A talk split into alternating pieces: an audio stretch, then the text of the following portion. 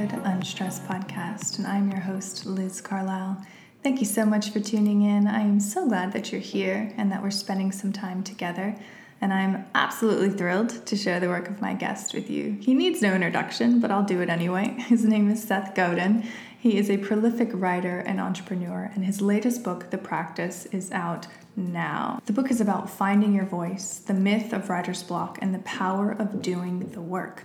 It's about imposter syndrome, generosity, and the debilitating propaganda of needing to be picked. You know, the fact is, we're always influencing others with our actions. So, wouldn't it be interesting if we came from a place of authenticity and strength and, and truth to who we really are?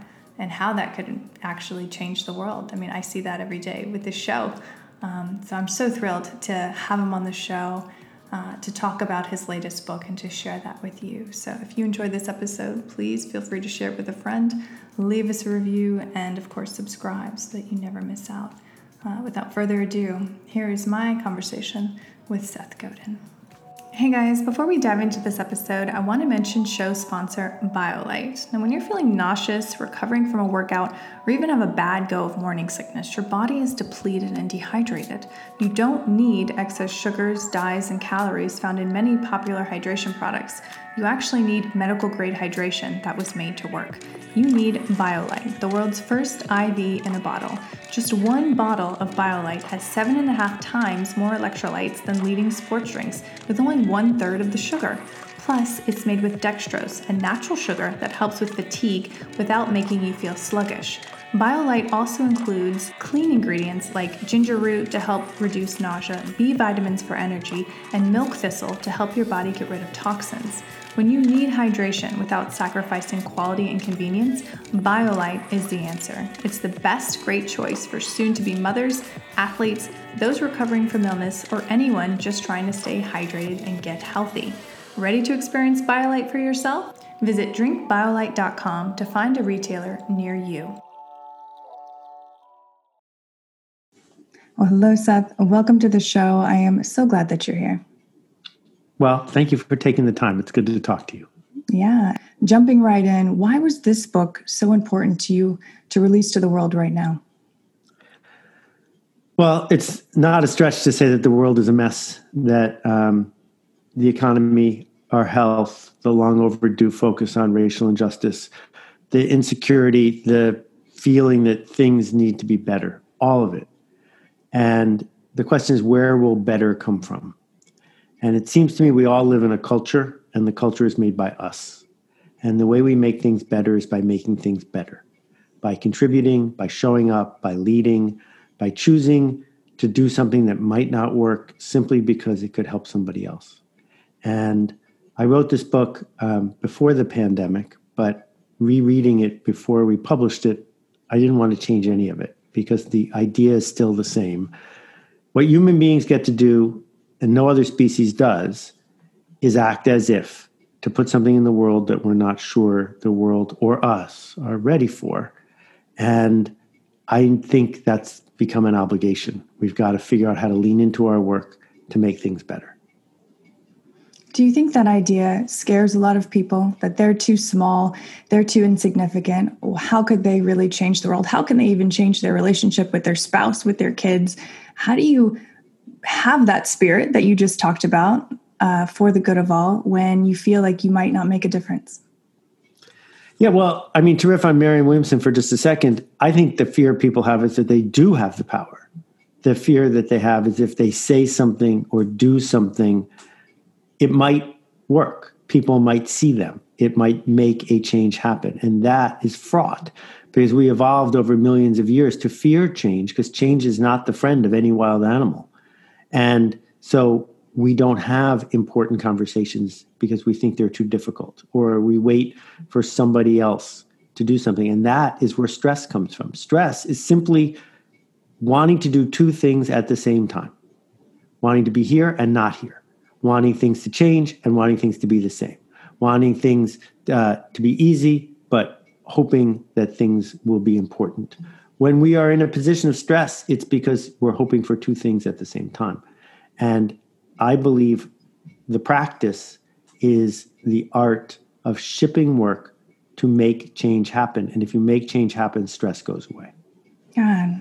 At what point do you think in our evolution that we that we were overtaken by stress, not from the the environment, not from hunger, and then it's it became all consuming because you look around, you look in the neighborhoods, especially during a pandemic, and people are tense. You know, their shoulders are up to here. They're walking around, and there's this fear everywhere. When do you think that that happened for humans? First and foremost, humans are evolved uh, species, creatures, organisms, and we care a lot about staying alive, about having grandchildren. If we didn't, we wouldn't have been here. And if you look at any creature in the wild, they're looking for homeostasis. They're looking for a place of safety. And when we look at Marshall Sahlins' work on cavemen, it turns out cavemen didn't work nearly as hard as we think they did. Uh, Hunter gatherers took three to four hours a day uh, to do their work, and the rest of the time they spent in social engagement. Now, it was a horrible time to be alive because if you had a toothache, you're going to have it for the rest of your life. and you might live to be 25 or 30 years old. But there wasn't this modern world stress. So, where did that come from? Part of it came from the factory, which is that you have to show up for your shift on time. And if you lose your job, you're in really big trouble. There's a power dynamic that's enforced even more than in a, a typical tribal situation. And then add to that, and this is the big one the media, because the media brings everyone else's troubles to the device in our pocket, and they will never run out. There will never be a day when your phone says, everything's okay, everyone's happy, we're fine. Never. So they're going to keep looking for the most tragic outlying thing. And particularly since people are so bad at statistics, and so bad at understanding how science works, they take that one example and they multiply it, right? Oh, an asteroid hit this person's house, therefore an asteroid's going to hit me tomorrow.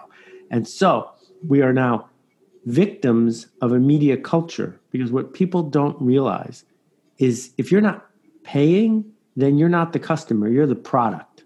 And we are the product that is sold by Facebook and Twitter and everybody else. And in order to make us a saleable product, they work to make us stressed out of our minds. Wow. I've never heard anyone say it so beautifully and, and just so clearly. I mean, you're absolutely right. So, how do you then take control, create your own life the way you want to do it, like you talk about in the book? How do we make creativity the cornerstone of our lives? Because that's really, I think, where freedom comes from. Exactly. So, let's go back to this idea of stress. If you want two things, which is the uh, feeling that you're totally caught up on everything on social media and you don't want to be stressed, you can't have both. And so give up one. Spend seven minutes a day to know what the news is so you're an informed citizen, and then turn it off. Put it away completely in the other room, off. Because your grandparents got by just fine without being on call 24 hours a day, and you can too. So that's step one. And then step two is what will you do with all of that spare time? Because most people are spending three or four hours a day on social media and Netflix. What will you do if you're not doing that? Well, what you'll do is make assertions, not for everyone. And this is the, the one of the other key messages, but the smallest viable audience of people. Don't try to serve everyone, right? Like Seth Godin should not be listening to Liz's podcast. It's not for me right? And if you are sitting there when you're making your podcast thinking, how do I make this podcast so Seth will like it? You will not be serving the people you're supposed to be serving. So figure out who you are trying to serve and only serve them. And then the third part is we need to be really clear about the difference between a hobby and a profession. I think hobbies are super important. I love hobbies. But if it's your hobby, don't try to sell it. Don't try to get praise from strangers don't bring it to the craft fair. Don't expect that you're going to make money from it. It's your hobby. But if you have a profession, then show up like a professional. The doctor should show up and do their work, even if they don't feel like it, because they said they would. Don't treat it like your hobby, it's your profession. And so when we think about parenting, it gets really confusing because many people go into parenting as if it's their hobby, but now there's another human being involved. So it becomes your profession.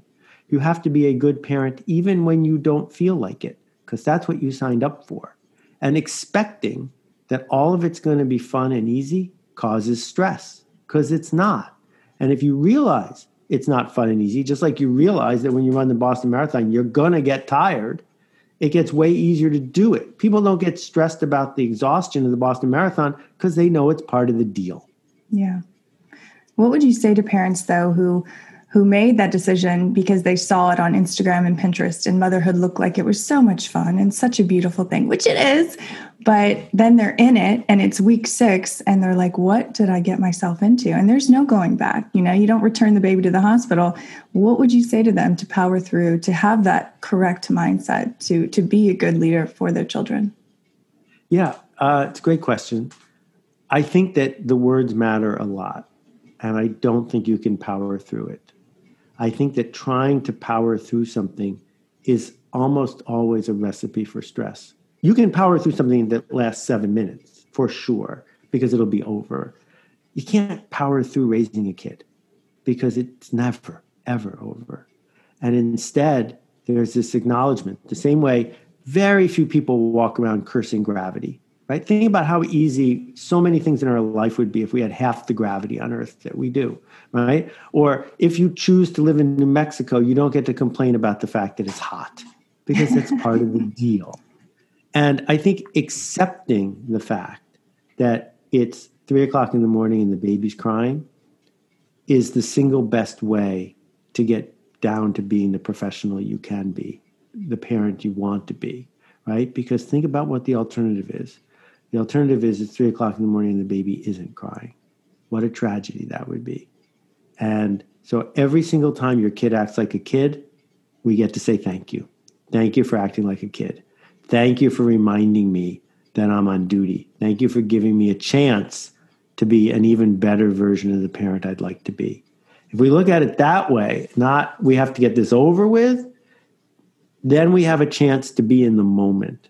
And when we're in the moment, this is the huge power of mindfulness and meditation. It is impossible to be in the moment and be stressed at the same time. Mm. I don't know if I agree with that. well, give me an example. I'd love to learn. Um, well, I mean, when you're holding a baby and they are crying and you are fully there and you are trying to figure out why are they crying, what is going on, I have felt stressed in that moment, in that present moment. Right, because and I've been in that moment as well. There's only six things that could make them be crying, right? right? But we're so stressed to make them want to stop. We stop at number three. We forget to get to number four. What is it? I can't. Oh, that's right. You haven't eaten in six hours. But we, because we're so distracted, we're not in the moment because we want them to stop crying. You're right. So two things are going on at the same time. We want to be present. We want to be mindful and we want them to stop crying. Yeah, you're right. Right? I want to finish the marathon and I don't want my legs to be tired. Those are two things that we can't have at the same time. So my baby is crying and I'm working my way through the puzzle of why. Mm. Working my way through the puzzle of why is different than willing them to stop and working yourself through puzzles i feel like that's kind of a, a, big part of what you talk about as well you know as far as schooling and things like that. How does a mother or anyone listening to this take that approach to to their children's education and to how they approach life in general in their work and, and in their life? Because i find that so fascinating. Yeah i love puzzles. I think that um, i'm terrible at jigsaw puzzles but puzzles where uh, you actually get a flash of insight mm-hmm. and then it's never a puzzle again in that moment, something magical feels like it's happening. How do you get there? How do you get to the puzzle mindset? So, uh, Ben and Roz Zander, friends of mine, wrote a book called uh, The Art of Possibility, which is magical. And in it, they tell a story about a prime minister in a, a little country, and someone's visiting the prime minister, reporter, or whatever. And while the prime minister is sitting there, uh, the minister of agriculture runs in screaming and yelling freaking out. And the prime minister says, Don't forget rule number six. And the agriculture minister says, Oh, thank you very much, calms down and leaves the room. And then the minister of immigration comes in freaking out about some emergency. And the prime minister says, I think you forgot about rule number six. And this goes on like four times. And finally, the reporter says, What's rule number six? And the prime minister holds up uh, a, a thing on his or her desk that says, Don't take yourself so seriously. and as soon as you stop taking yourself so seriously, the problem is still the problem. But now it's a puzzle. And you're not going to get any better or worse at solving the puzzle because you took it seriously, because you took yourself seriously. It's still a puzzle. And what we learned from the movies is you need that ticking time bomb and the you know the red and the blue wire or whatever with six seconds left. No, you don't actually. You could still solve the problem if there were 60 seconds on the timer or 600 seconds on the timer. That mindset of saying, this is an interesting problem, doesn't change anything in the whole world except our level of stress. And now, a quick break with a word from our sponsor. This episode is sponsored by Hiya Vitamins. Hiya is designed for kids of all ages and sent straight to your door in a package families love so parents can have one less thing to worry about. Did you know that typical children's vitamins are basically candy in disguise? I know it's Halloween, there's a lot of candy in the house, so having that in our kids' vitamins as well is overload. Hiya, on the other hand, is filled with 12 farm fresh fruits and vegetables and supercharged with 15 essential vitamins and minerals known to help support a healthy immune system, energy levels, brain function, mood, teeth, bones, and more. And we've worked out an exclusive deal with Hiya Health for their best selling children's vitamin. This is just for Motherhood Unstressed podcast listeners. You receive 50% off your first order. Now, to claim this deal, you must go to hiyahealth.com forward slash unstressed or simply enter the code unstressed at checkout. That's H I Y A H E A L T H dot com forward slash unstressed and get your kids the full body nourishment they need to grow into healthy adults. Full discount is applied at checkout. And stepping to the side allows us to do this work without realizing it's not about us. Mm. It's about our contribution and how we will ship creative work. Yeah, and I think that that's what, like you said before, makes us professionals in whatever we choose. That that leaves the hobbyist behind because you are showing up, you're removing the ego essentially, and you're focusing on the client or the work or whatever you want to create. So, talking back, because I love how you you talk about creativity because I feel like it just it alleviates a lot of stress and and enables people who read your book to go out there and create what they want to create. And so, can we talk about creativity and your take on that? Sure. Okay, so I have on my uh, desk here these wooden laser engraved things. I call them writer's blocks. Um, I can't resist a good pun. And one of them, uh, one of the sides says, uh, creativity is a skill. So let's decode what that means. There are gifts, and some people have gifts in one area or another. A gift is something you're born with, it's immutable. If you don't have it, you can't get it. A skill is something you can learn. So the question I would ask is Have you ever once in your life done anything that was creative? Not crafty, but creative, meaning an interesting new way to think about an old problem. Have you ever told a joke that someone thought was funny? Have you ever solved a problem that someone thought they had? If the answer is yes, then it's a skill and you have it. You just don't have it as much as you want to have it but you can learn it. Because just like you can learn how to type, and just like you can learn to ride a bike, you can learn the skill of being creative. But there's a cost. And the cost is while you are learning any skill, you will feel incompetent because you know what it feels like to do it well and you're not doing it well yet. But the key word is yet. So we sign up for a process of continually doing not very good work on our way to doing really good work, we will get better. On the other hand, if we insist that everything we do be right on, perfect, shippable, and not one person will criticize it, then we say, well, I'm not creative. What we really mean is, I'm not perfect. And the enemy here, of course, is Pinterest and Instagram and Twitter. Because the minute you put something there, someone's going to say they don't like it. And if you're hoping for unanimity from the social media world, I can't help you. Yeah. What was it inside of you that that set you on the path for this work? Because it is very unique. You are you know you are freeing so many people to pursue better lives what happened in your life to enable you to to seek that path i appreciate the question but it's a little bit of a trap because only two other people on earth had the same parents i did mm. and so it's possible to say that if you didn't have amazing parents like seth did don't even try and you know i was born uh, in the right year in the right town to the privileged class with uh, people around me who supported me. But guess what? There are people who have none of those things who are also creative, who had none of those things, who are also doing generous work. So I don't want to let people off the hook and say, I have a gift, because I don't. My English teacher wrote in my high school yearbook, You are the bane of my existence and you will never amount to anything. She wrote no. it in pen no. and signed her name. No. And yeah, I dedicated one of my books to her. It made me very happy. Um, and in college, I took exactly one English class. And I have failed more times than most people who are listening to this. I got 800 rejection letters in a row, uh, my first year being a book packager, and on and on and on. What I've got going for me is the luxury of picking small projects where I fail. And I failed as a parent many times and I failed as a writer many times, and I failed as a leader many times. But no one really noticed because I did it in the small. Mm. I didn't run for president, then have a big kerfuffle in front of six people, right? The first speech I gave, maybe there were 12 people there. It wasn't very good.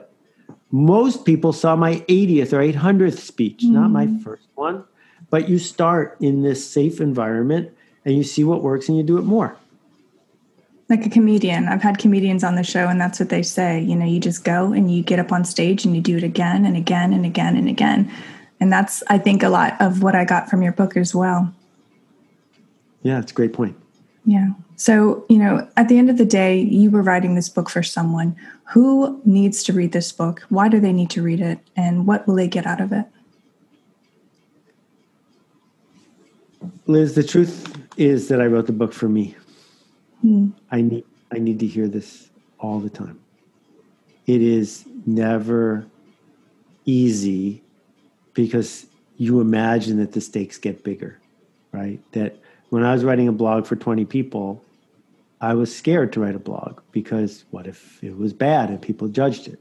And now I write a blog for a million people. And if I want to, I can get scared because people are going to judge it. And so it's super easy to slow down and to lose our voice and to look at the outside world and feel all the tension and pain that's out there. And I sat down to write this book because I know people, people I care about, who have something inside of them to share. And I felt like this would help them. But selfishly, I also knew that writing it, reading the audio book, talking to you about it, I'm also talking to me. And that idea, you know, uh, we know Julia Cameron's morning pages work so beautifully the reason they work is not because you're writing down anything that's important. No one should ever see your morning pages. Throw them out, doesn't matter. But the act of writing whatever's on your mind, not only does it clean out some cruft, it reminds you of who you want to be. And reminding ourselves of that through our actions is the best way to become the person we want to become. Wow, you're so disciplined. I am I have a lot of willpower. It's true it's not fun to eat with me because I have so oh, oh, I'd love to ask you about that. what is, I mean, really quickly, what is your morning routine like? What do you do to establish this? Do you do morning pages every morning? Um, morning pages is something I've been doing lately. It's fairly new for me. What mm-hmm. I found is um, in most physical activities, uh, we wing it and someone says, "Oh, you're a natural," and so we keep going. But at some point, either because you get older or because you have to compete at a higher level, you realize technique matters. That sooner or later, natural instinct gets canceled out by technique, and technique is never natural. If it was natural, we wouldn't call it technique; we would just call it doing the thing. So, the technique of showing up every day and doing the work, some of it comes naturally to some people more than others but adding that extra level and if it means getting a coach get a coach if it means adopting practices that other people in the industry use that's great too And um, you know what most people don't know because they're asleep when they get surgery is that surgeons spend a lot of time on technique. They have trainings where they're like sitting next to each other practicing the technique. And so morning pages is nothing but a technique. And you don't have to like it, but you may decide that it helps you. For me, the dominant technique of the last 25 years has been blogging every day. I feel like blogging every day is a privilege and a gift, even if no one reads your blog. Blogging every day is a way in public, so it's totally different than morning pages, mm-hmm. to practice making assertions. It helps you uh, build a sort of a hypocrisy wall around yourself. Because if you just said it in a blog yeah. post, it's harder for you to do it, right? Or not do it. Um, and so I wouldn't trade my blogging practice for anything. It has stuck with me through thick and thin. But do you ever go back and look at old blogs and you don't agree with what you said before and you're like, you know, I mean, because we all change, you know, who we're married to is a different person than who we married, you know, however many years ago. So what about that for yourself? Yeah, that's a great point. You know, uh, I don't have any rules that say I shouldn't edit or delete an old blog post. I don't spend very much time looking at them, but if someone sends me a note saying, did you really mean that 17 years ago? I'll go. Good Lord. Go, oh, right? I say, yeah, no, that one shouldn't be there anymore. But what I found fascinating, and this is something else I talk about in the practice, is if you really want to do your work, you need to be idiosyncratic and peculiar. You don't, and this is one of the dangers of Betty Crocker and Martha Stewart, and this is the only way to be uh, whatever insert adjective here person you don't want to be the next Martha Stewart, and you shouldn't be the next Betty Crocker. She wasn't even a real person. Right. You should be the next you in a way that serves the people around you.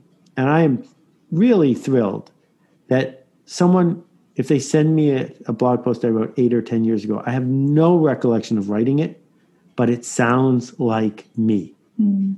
That's really cool that I, because I don't sound like me when I'm talking to you compared to when I'm writing the blog. The blog has a particular voice, and it only shows up if I'm in the blog editing software in, in WordPress. But the minute the WordPress window opens, I know I'm going to write a blog post, and I know it's going to sound like me. And that's a discipline, and I think it was worth it. But, you know, we know you've been around someone who, you know, scolds their kid because they're exhausted, and then they turn to you and they say, Well, that's not like me to do that oh, well, that's really interesting. So there is a like you. There is a version of you you are trying to be. Mm-hmm. Great. Let's figure out who that version is and let's figure out how you can do that more because that is what it means to be professional.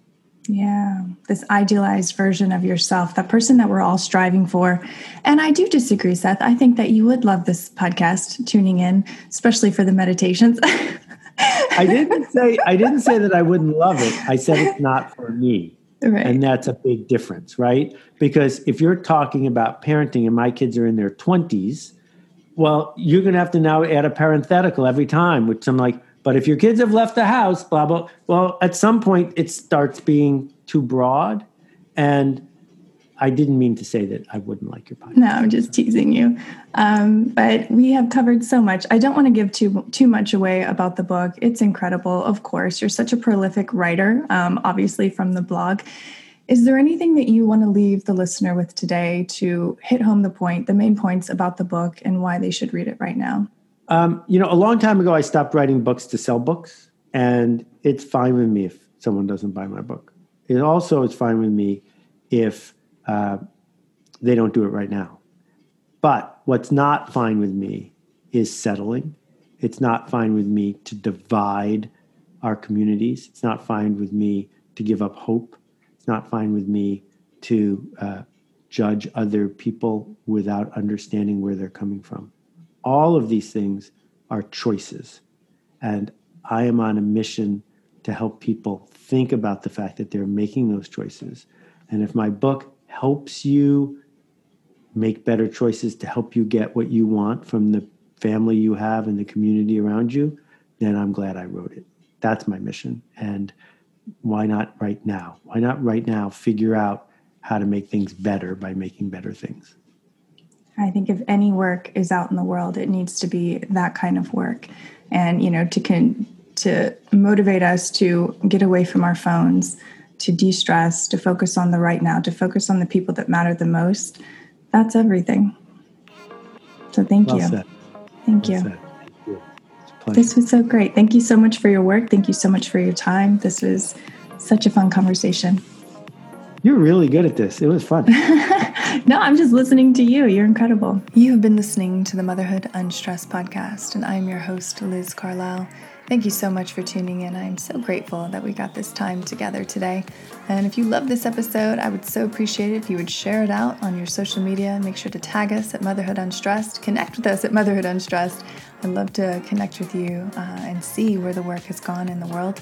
And make sure that you subscribe so that you never miss out on an amazing interview with an incredible guest or our weekly guided meditations every Wednesday.